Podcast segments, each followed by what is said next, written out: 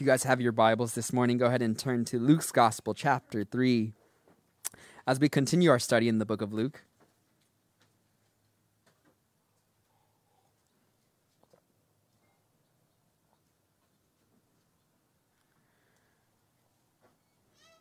We're going to kick off this study just by reading a, a, a portion of the book of Luke, and then we'll dive into breaking down the text. So let's begin with Luke's Gospel, chapter 3, verse 1. We read, Now in the fifteenth year of the reign of Tiberius Caesar, Pontius Pilate being governor of Judea, Herod being tetrarch of Galilee, his brother Philip, tetrarch of Iturea in the region of Trachonitis, and Lysanias, the tetrarch of Abilene, while Annas and Caiaphas were high priests, the word of God came to John, the son of Zacharias, in the wilderness.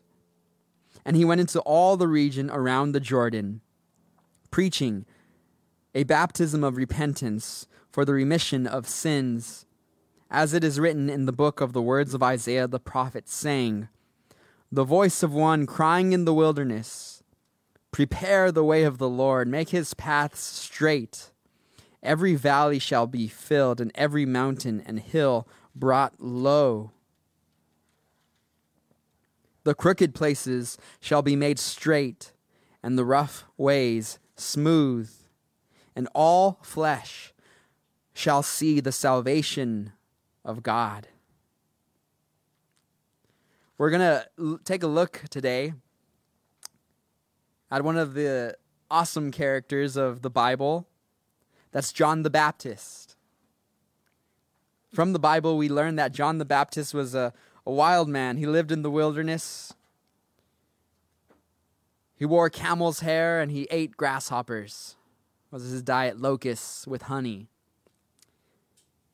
And here he is being used mightily of the Lord. He wasn't wearing his business suit that day and standing in front of a a large auditorium yet the Lord was using him. And he was quite weird. You know maybe sometimes we, we feel like we're the oddball of a group. We feel like we, we don't belong necessarily. And as christians i encourage us you know we shouldn't feel like we belong in this world our, our home is not here on earth, it is in heaven, in our eternal home, that eternal place. In Luke's Gospel, chapter 3, Luke wants to give a, a detailed account, being that he is a doctor, he, he loves science. He wants to break down when this all happened. So let's break it down. Again, in chapter 3, verse 1, it says, Now in the fifteenth year of the reign of Tiberius Caesar, Pontius Pilate being governor of Judea, Herod being tetrarch of Galilee, his brother Philip tetrarch of Iturea, and the region of Trachonitis, and Lysanias tetrarch of Abilene, while Annas and Caiaphas were high priests, the word of God came to John, the son of Zacharias, in the wilderness. So now, from this account, we have details about when this took place and who, was reigning at that time. Tiberius Caesar, as it mentioned, he began his reign around AD 13 and 14. So that in the 15th year, that would make this around the year AD 29. Now, tetrarch, that word, what it means is a ruler of a fourth part. So after the death of King Herod, the land was divided amongst four different rulers. Now, normally the Jews, they had a high priest that they recognized, just one. But when Rome took over, they decided that they wanted to implement their own high priest over the Jews. So they brought Caiaphas. So Caiaphas was placed there by the Roman government But the Jews really recognized more, more so Annas. But both were high priests during this time, Annas and Caiaphas. Now, what's interesting is that Caiaphas was actually Annas' son.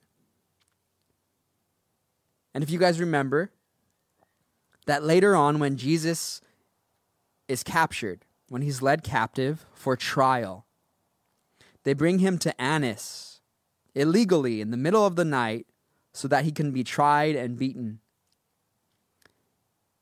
Now, the reason why they brought him again to Annas was because Annas was more recognized as the elder for the Jews. And it was during this time that John the Baptist begins now his earthly ministry. His ministry where God is now using him. Imagine 30 years growing up, wondering, God, when are you going to call me to begin to preach? When are you going to call me to, to perform what I believe is my destiny? Remember, the role of John the Baptist was that it was prophesied that he would be the announcer for the Messiah. And his father knew this, Zacharias. And I wonder if Zacharias was pouring into his son, raising him and training him, and perhaps even told him of what God had promised. And John the Baptist, all that time and out there in the wilderness, just waiting for the Lord, the Holy Spirit, to come upon him to move in this way being patient. And sometimes it's hard as we're in ministry or desiring to do things of the Lord to wait and to be patient. Jesus told his disciples, Wait here in Jerusalem till the Holy Spirit comes upon you. We learned about that in the book of Acts. So if we have that in us, that desire to serve, that desire to see God lead us into that purpose filled life, we need to be patient. We need to allow His Holy Spirit to have us to do that step by step, not getting ahead of God. Again, in verse 2, at the end of what we just read, in verse 2, it says, While Annas and Caiaphas were high priests, the word of God came to John, the son of Zacharias, in the wilderness. Now keep in mind, after 400 years of Israel being now in captivity, uh, there was no revelation from God. After the last book of the Old Testament, there God stopped speaking to his people for 400 years. You see, the Israelites were constantly turning to idolatry. And then the Lord became silent with them. There was no more prophets for 400 years. And then finally, the Lord sends an angel to Zacharias to tell Zacharias that he was going to have his son, John the Baptist. To tell him that John the Baptist was going to be the forerunner and help to bring Israel to repentance. But where do we see John the Baptist? John the Baptist, he wasn't in the temple. He wasn't in the fields or in the gardens. John the Baptist was in the wilderness. There's a, a season for us as believers that we go through. And sometimes we go through it for a season and we're taken out of it, and then we go back again to another wilderness. And that wilderness experience, relating again to the Israelites, coming out of the world, out of Egypt, being led by God Himself, 40 years in the wilderness, waiting upon Him, waiting to enter into the promised land. And that wilderness, it's, it's a season of struggle. It's a season of, of sometimes you, you don't know where your provision's going to come from, where God is going to open the door, but you know God will make a way as he did with the Israelites. It's a season of waiting. And that's where John the Baptist was. He was in the wilderness, now being used. Look at verse 3. And he went into all the region around the Jordan, preaching a baptism of repentance for the remission of sins. Again, John is being used here, John the Baptist, to prepare the hearts of the people And his message to them was to repent. A change of mind.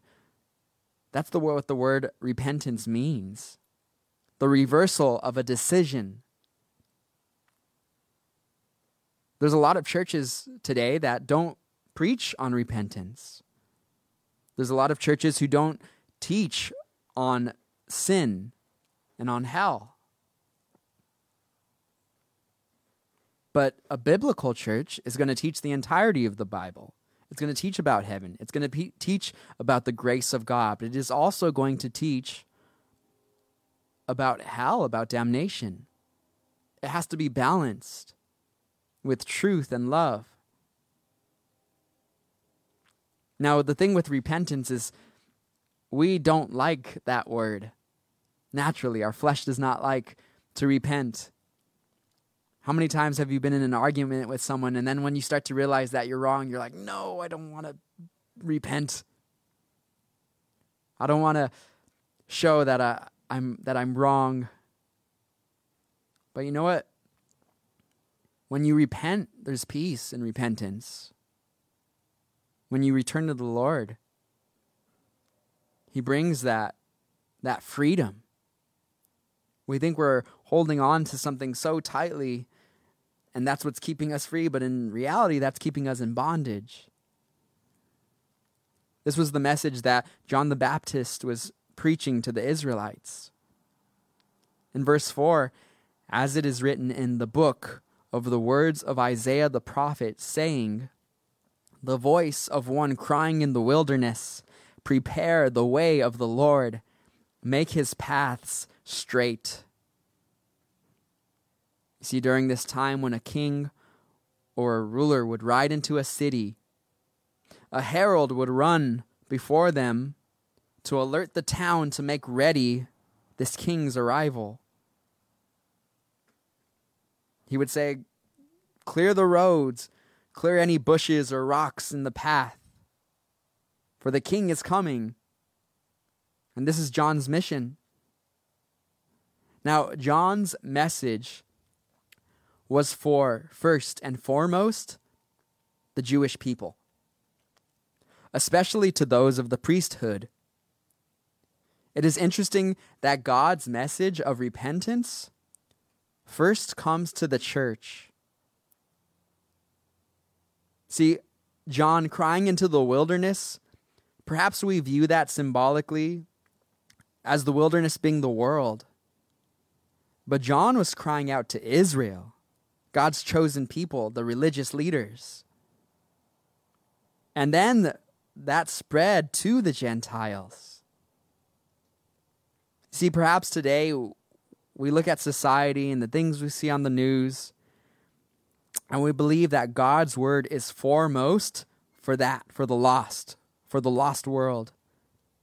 When in fact, in Scripture, throughout Scripture and the Word of God, we constantly see that the Word of God is given first for His church to repent.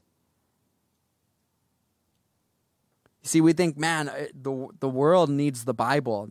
We need the Bible back in church. We need the Bible to realize that, you know what? As a church, we need to get right with the Lord. We need to be on point. This message is for myself. I'm not standing here condemning us, I'm encouraging us to say, you know what? We all need to be people who are focused on the Word of God.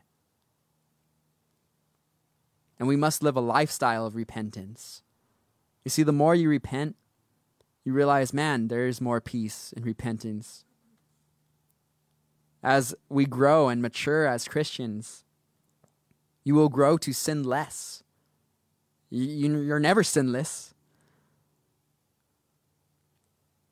But you learn to repent more and more.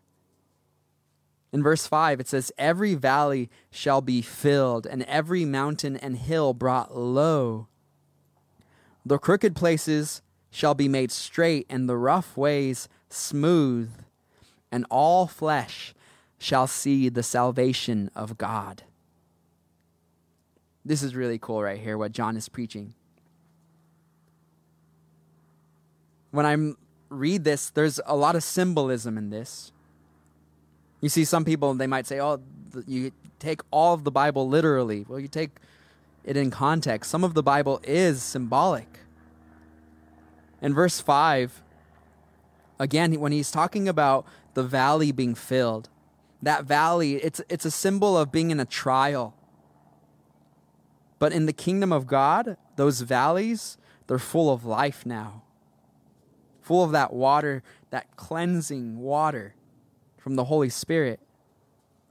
The mountains will be brought low, it says.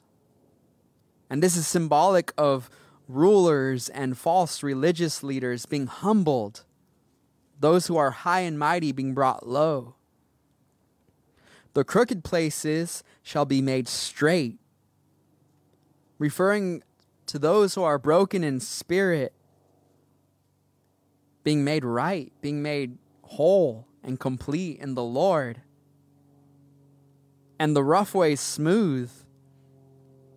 That's for those of us who are rough in character, easily agitated, angry. You see, when Jesus comes, he makes those things smooth. Isn't it so cool to see when, when God gets a hold of, of a man's life who used to be so big and wild and reckless and angry at people, just like one of those biker guys or something. And then when you see God get a hold of his life, maybe he still wears the, the vest, but he's like, hey, how's it going, brother? And you're like, whoa. At the end there in verse 6, he says, All flesh shall see the salvation of God. Now, in that verse, it says everyone's going to see the salvation of God. Not everyone's going to have the salvation of God.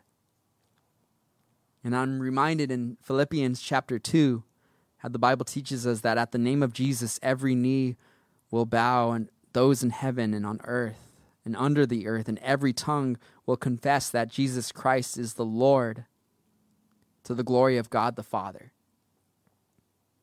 You see, everyone will see salvation but will we have it? Continuing in verse 7, as John continues his preaching, it says in verse 7 Then he said to the multitudes that came out to be baptized by him, Brood of vipers, who warned you to flee from the wrath to come? Therefore, bear fruits worthy of repentance, and do not begin to say to yourselves, we have Abraham as our father. For I say to you that God is able to raise up children to Abraham from these stones. And even now the axe is laid to the root of the trees. Therefore, every tree which does not bear good fruit is cut down and thrown into the fire. So, this is John the Baptist's preaching method. It's like, you guys are all snakes. It's like, whoa. His type of preaching method is more hell and brimstone, I almost what I feel like. It's like, wow, this guy was an unusually powerful man and used by God. I, I, I you know, don't, as teachers, I'm highly encouraged not to try to be another preacher, but to just allow God to use what He's given me. And thank God I, I don't have to try to be like anyone else, but we could just be ourselves. But John the Baptist was an unusual man whom God used. In Matthew's gospel, we find out that of this multitude that he would be preaching to, many of them were Pharisees, and he's calling them vipers. Now, vipers, they're dangerous. They seem to actually be smooth and they hide their teeth. So maybe they might not seem so dangerous to a little child. But then as they go put their hand out, those those fangs come out and their their fangs are full of, of poison. This is what he's calling the fair, the religious leaders at that time were poisonous. They looked shiny on the outside and all squeaky clean, but inside they were living that unrighteous life of a works-based relationship. They were trying to take glory from God by getting in the middle between God and his people. In verse 8, he's encouraging them, he's rebuking them to bear fruit worthy of repentance. And it's not just saying the sinner's prayer, but it's living it. You see, it's not just the mouth service, but repentance needs to have that action followed by it. We can't just say, Lord, I'm, I'm sorry, forgive me, and then continue in sin. There needs to be fruit that comes from that. You know, I cannot stand here and judge and determine fully that a person is saved or not, but I can look at the evidence in their life and use discernment and I could see, okay, does this person have evidence of repentance? Does do they have evidence of salvation in their life? And God will be judge Again, in that verse 8, when he's telling them, look, you can't say we have Abraham as our father. He's reminding them that this God doesn't have grandchildren. We don't relate to God on the basis of our parents. We don't relate to God on the basis of the church that we go to, our friends that we have. We have to have our own personal relationship with God. We need to be children of God ourselves. And that's a choice that we make. The Jews believed that they were saved on the basis of them simply being Jewish. I'm saved because I'm Mexican American. No, we I'm we are saved because we have faith on Jesus Christ as our Lord and Savior. And then in verse 9, he uses a, re- a reference saying the axe is laid to the root of the trees. Now, that tree, it's a symbol of God's chosen people, those trees. And those bearing fruit, they're going to be pruned and blessed. And those not bearing fruit are going to be cut down. You remember John, the Gospel of John, when we read about Jesus being the vine? and we being the branches. In John 15, verse 5 and 6, Jesus said, I am the vine, you are the branches. He who abides in me, and I in him, bears much fruit. For without me you can do nothing. If anyone does not abide in me, he is cast out as a branch and is withered, and they gather them and throw them into the fire, and they are burned. You see, this is a preaching against sin, a warning of the consequences of sin. So may we bear fruit. And here's the, the cool thing about this now. If we're thinking, okay, Lord, well, what do I need to do in order to bear fruit? What do I need to do now to go forward? Just allow yourself to abide in Christ and let it naturally come forth where He leads you. You don't have to strive and work to obtain God's good graces, it's freely given. And the more rooted you are in, in the obedience to God, in your abiding relationship with Him, the more naturally the Spirit will just flow through you. You don't have to set up a vision board of how you're going to bear fruit this year recently I, I asked uh, Pastor Sean McKeon, what what should we be doing as Christians now looking forward to 2021 and after almost a year uh, uh, of COVID and how how do we encourage the body of believers? And in this conversation, he was encouraging me and also my friend Mikey just continue to allow the Holy Spirit to be in your heart and your mind. It's not about, oh, what can we do for the kingdom of God, but what is God calling us to do today in our simple lives? It's a, it's a daily walk, being obedient to Him.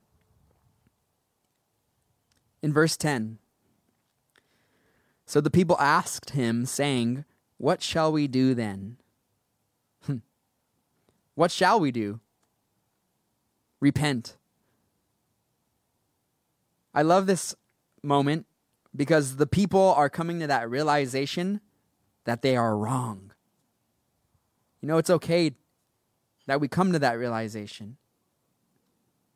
To then grow and to be formed into what God is calling us to, to repent. I'm reminded of the prodigal son in Luke's gospel, which we will read a few weeks from now. But after the prodigal son leaves his family, takes his father's inheritance, go spends it and has a, a lifestyle like similar to Las Vegas, and then comes back broken, poor, when he finally has that moment of realizing that he's wrong. It says in Luke 15, 17, it says, But when he came to himself, he said, Father, I have sinned against heaven and before you, and I'm no longer worthy to be called your son. Make me like one of your hired servants. And I love that phrase when it says, but when he came to himself, because it allows me to see that there's grace in God's heart for us. That he allows us to have that moment of, you know what, coming to ourselves, realizing that we're wrong, so that we can turn back to him. What shall we do then? was the question that these people, the crowds, were asking John the Baptist. It says in verse 11, He answered and said to them, He who has two tunics, let him give to him who has none. And he who has food, let him do likewise. Then the tax collectors also came to be baptized and said to him, Teacher, what shall we do? And he said to them, Collect no more than what is appointed for you. I feel like that needs to be told to tax collectors today. In verse 14, likewise the soldiers asked him, saying, And what shall we do? So he said to them, Do not intimidate anyone or accuse falsely, and be content with your wages. So when the people asked John the Baptist, What do we do uh, now that we want to repent? He pointed not to some crazy theological essay of things that they need to be doing, but he said, Look, these are ordinary things that you need to walk in. It wasn't complicated. And these were things to correct against their brethren, against one another that they needed to correct the jobs they worked, were they being faithful with them? Were they being honest? Did they have integrity? The people they were around, were they being generous and kind to those who were around them? Were they using power and force because they had it and were they taking advantage? These were the things that John was telling them they needed to get right to correct. You see, the Ten Commandments, as we study them, the first four commandments relate between humankind and God. You shall love the Lord your God. You shall not say his name in vain. And then the latter six commandments are all of about sins towards one another.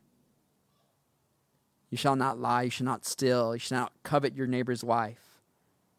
Things of that nature. So there are sins that we commit against one another. These were things that John the Baptist is telling them to repent from, our sins against one another. And then in verse 15, now as the people were in expectation and all reason in their hearts about John, whether he was the Christ or not.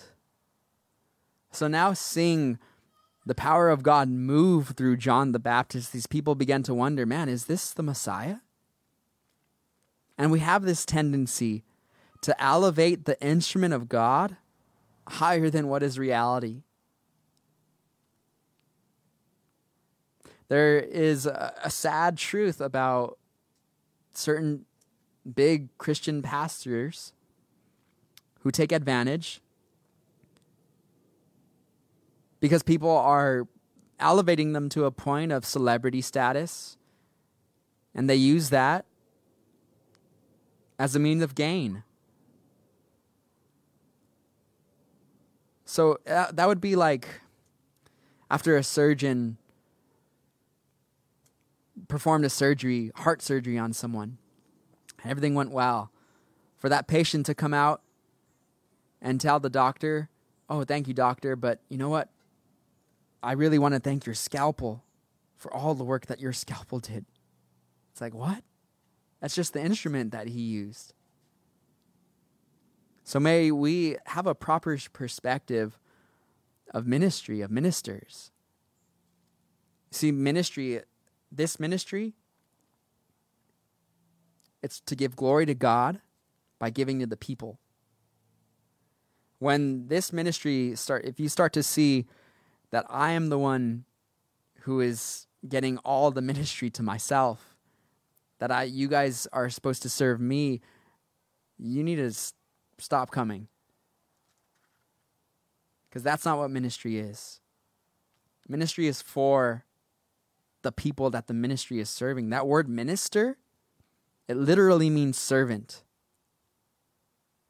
So the ministers are supposed to serve the people as unto the Lord. The religious leaders at the time had it backwards. They were receiving the praises of man. And this is why John the Baptist is preaching against them. In verse 16, John answered, saying to all, I indeed baptize you with water. But one mightier than I is coming, whose sandal strap I am not worthy to loose. He will baptize you with the Holy Spirit and fire. His winnowing fan is in his hand and he will thoroughly clean out his threshing floor and gather the wheat into his barn, but the chaff he will burn with unquenchable fire. See, John knew to give glory to the Messiah who was to come. He said, Look, I'm just baptizing you guys with water, but there is the Messiah who is going to come. He said, I'm not even worthy to loose his sandals, to take off his chanclas. You see the humility of John. And something that's awesome is this Holy Spirit and fire and this process that they have that of, of gathering wheat from the chaff. You see the farmers in that time when they used to separate, when they used to gather wheat, they would have all these bundles uh, uh of wheat and they would violently hit it with their farming instruments, throw it up in the air and hit it again and hit it with their violent instruments. And then there would be this big winnowing fan that they would use to fan all the chaff away. And what would fall on the floor would be the wheat. And they would gather the wheat and make that into bread, to food. This is what John the Baptist was saying that the Holy Spirit, that God was going to do with the people. That those who, who were producing fruit, those who were the wheat, those who were abiding in Christ, they would remain, but the chaff would be tossed aside and burned. You see, this is the difference now that John is saying, Look, I'm just baptizing with water, but Jesus is going to baptize with the Holy Spirit and fire. This is the difference between life before Christ and life after Christ. You see, Jesus coming to this world impacted society in a major way. Before Jesus came, the way that humans would relate to God, God instituted animal sacrifice, which only covered their sins. So imagine this week, you look back, you're like, man, I messed up this week. I lied about this. I cut this guy off on the freeway. I was angry as people were cutting me off on the freeway, and I was a bad representation of, of Christ to people. So now, I, uh, this because of I, I messed up all this week. I got to go uh, take my my cow, and we got to slaughter it, and that'll get me covered for the next uh, you know few few weeks until we got to do another sacrifice for all the sins that I committed again. And there was a process and there was a genuineness to it. But Jesus changed all that. We don't do that anymore. And that lifestyle, what it what it brought was people only got they didn't get to even go into heaven. Here's something crazy. So before Jesus came, nobody was going to heaven. Nobody. Before Jesus came. Now, the reason why is because in order to be into, in heaven, you need to be perfect. And nobody's perfect. We're all sinners, all have fallen short of the glory of God. So when the saints died in the Old Testament, they would go to a place known as Abram's bosom. Hell was split up into two compartments. On one side, it was a place of torment. And on the other side, known as Abram's bosom, it was a place of comfort, a place of paradise. But it wasn't heaven. And in between, there was a gulf separating the two sides of hell. You learn, we're going to learn about this in, in Luke's gospel. From when Jesus is explaining about Lazarus and the rich man.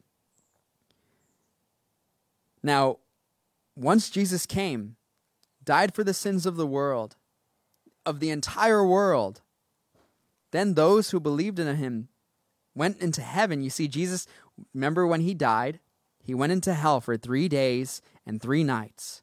Jesus said, As Jonah was in the belly of the way of the fish for three days, so shall the Son of Man be in the belly of earth for three days.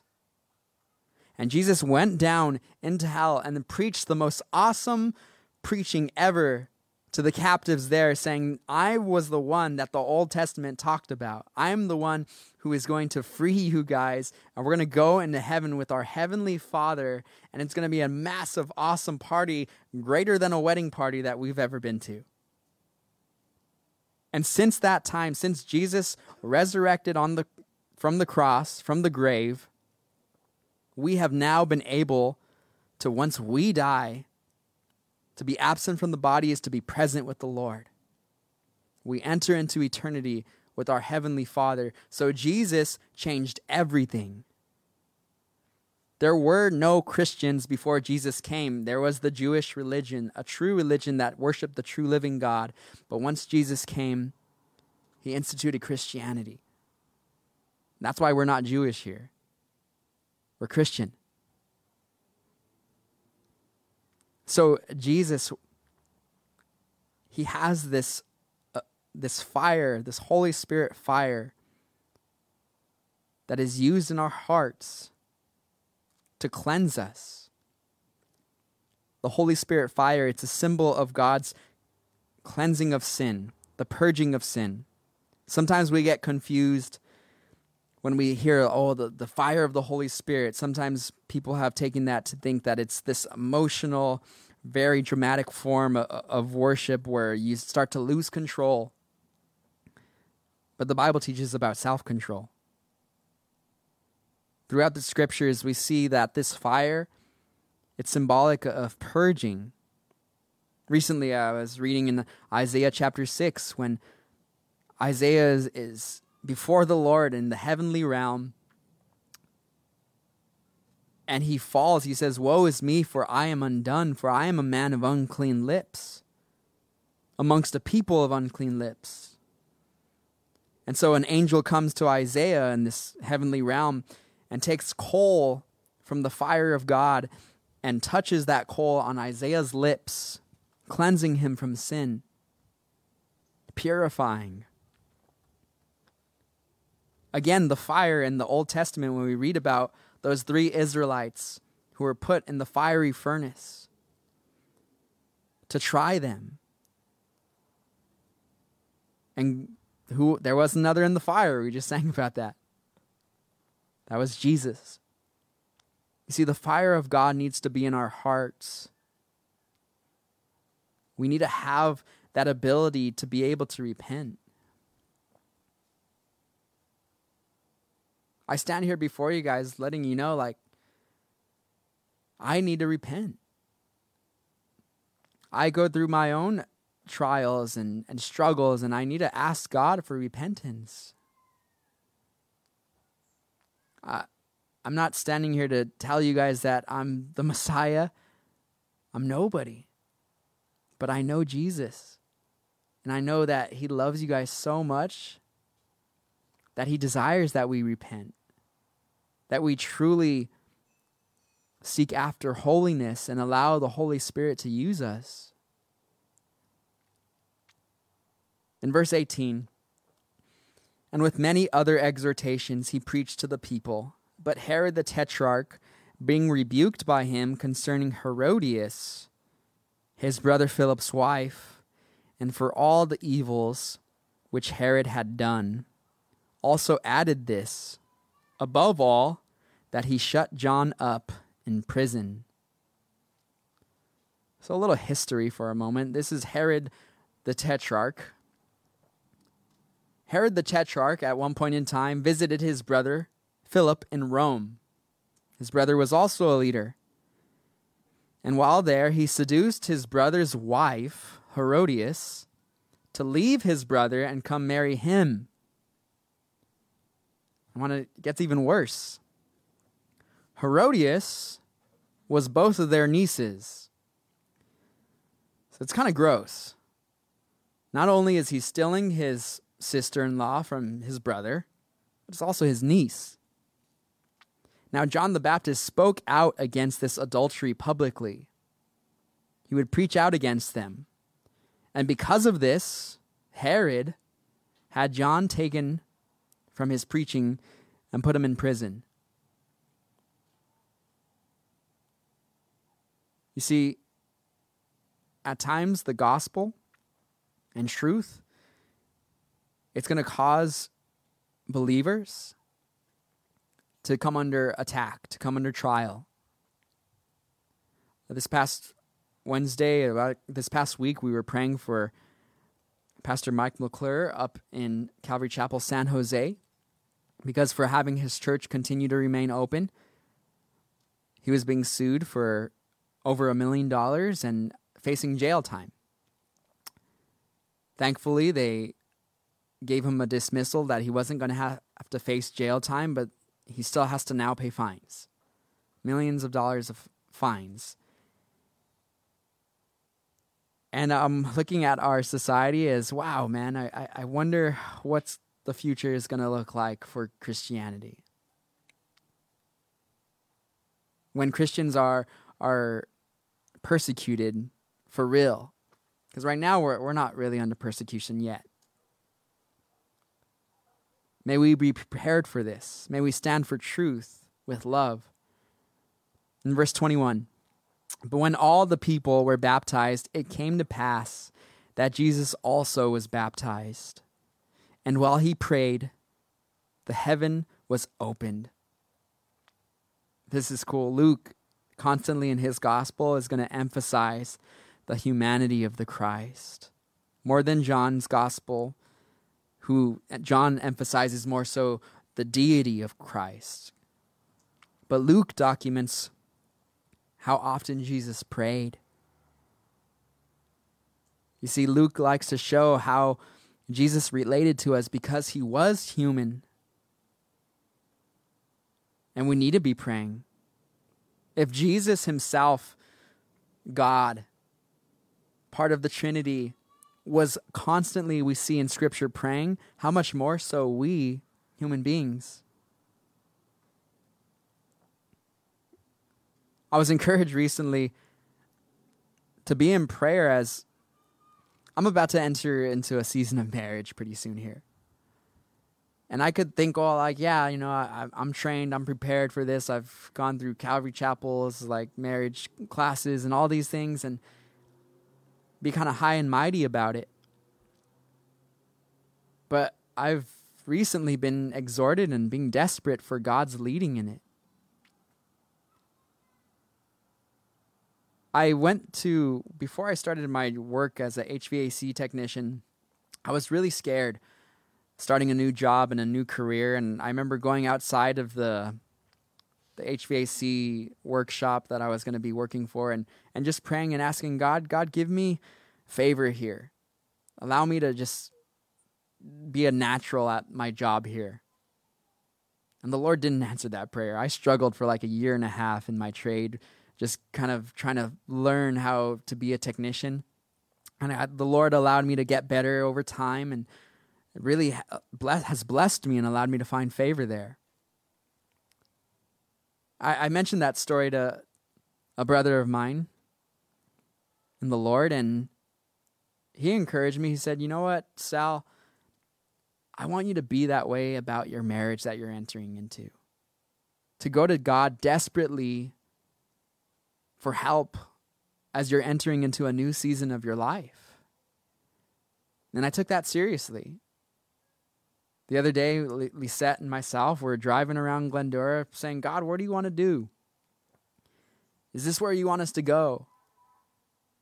Is there, is there a city nearby you want us to move into, Lord? But being desperate for the leading of God in our life.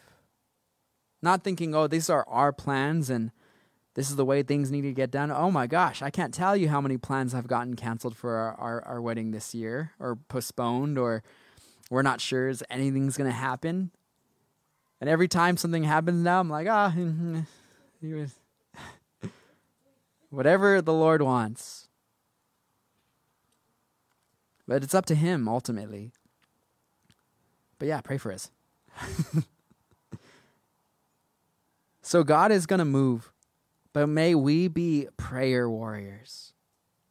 May we have that relationship with Him where we come to Him about things we're stepping into, things that we're leaving behind. As Jesus prayed. Now look at verse 22. And the Holy Spirit descended in bodily form like a dove upon him. And a voice came from heaven and said, You are my beloved Son, in you I am well pleased.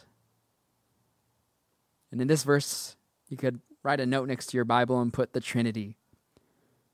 Because we see all three distinct persons of the Trinity in one verse God the Father speaking down from heaven, saying, You are my beloved Son. We have the Holy Spirit descending upon Jesus.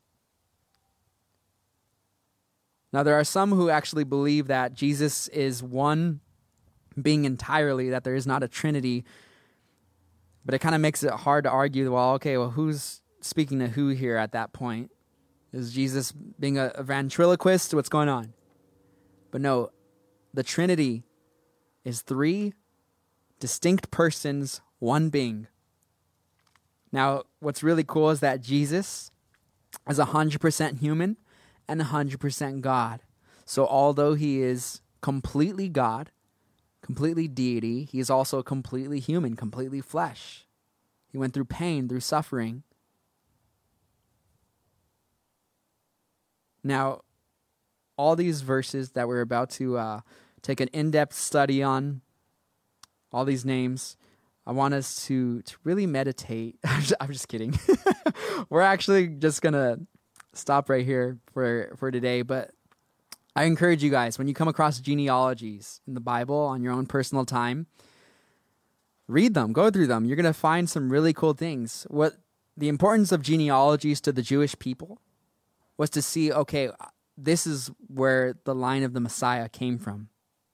Luke gives this genealogy through Mary and gives the name of all these people. And it's interesting that it goes all the way back to Adam. And how in Matthew, he also does a genealogy, but it doesn't go, come from Mary. It actually goes from Joseph to Jesus. And both are all descendant from David, as was prophesied of. And it, when you actually go through the the names, you'll you'll see names that you recognize of like David. Man, I remember David's life story, how God was with him in his life. Remember Adam and all those names that are going to bring those memories back to life. But I encourage us, in order to be doing these types of studies, we need to have that devotional life. We need to be in our prayer closet. We need to be reading daily. We need to be in fellowship with one another. From the chapter today, one of the, the big messages, the takeaways, is that message of repentance. May we walk in it this week. May you walk in the grace of God, knowing that Jesus loves you. There's nothing that you guys can do to get yourself in a better spot with Christ. You see, because God's grace, it's unmerited. You simply just need to be open to His love coming down into your hearts. Be filled so that you can live that purpose filled life. Let's pray. Heavenly Father, we thank you for your love, your grace. Lord God, I pray and I ask, Father, that your Spirit would open our hearts, our minds. Father, there's things that we all need to re- repent of. There are things, Lord, in our life that we need to make right. Help us to make that right. Help us to be one with you, abiding with you. May your Holy Spirit just give us the power to do so. Fill us with your Spirit this week, Father, as we enter into a just a new season, Father. We ask for your guidance, Lord. We ask, Father, just for good health, Lord, that you might be able to use us. Lord God, I pray, Father, for those here who have those loved ones who they're praying over, watching over, leading and guiding. Give them strength, encourage them. May we trust you in all these things. We love you, Father. We praise you. We thank you. It's in Jesus' name we pray. Amen. If you guys would like prayer, uh, please don't hesitate to, to come talk with me, with my father, with Lisette. We would love to pray with you. Let's all stand.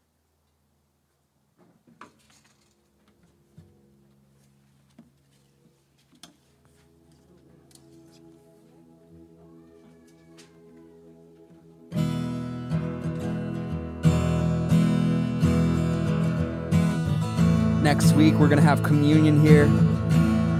So if you're watching online, just have your communion ready for next week. But we're going to get together. Father, just thank you for your love.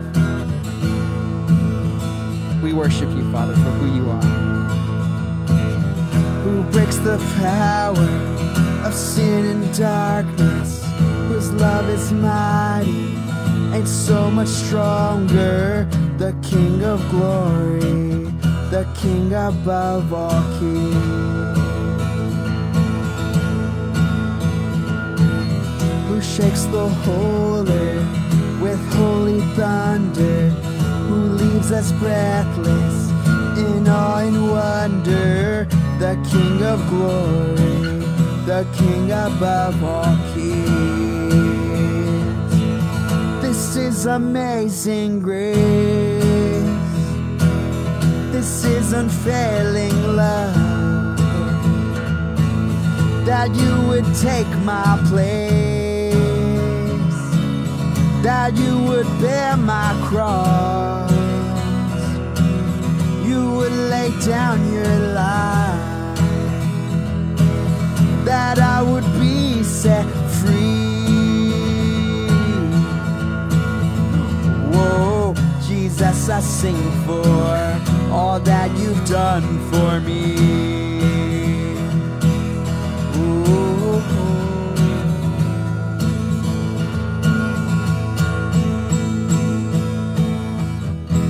Amen. Be blessed this week. I'll see you Wednesday night online.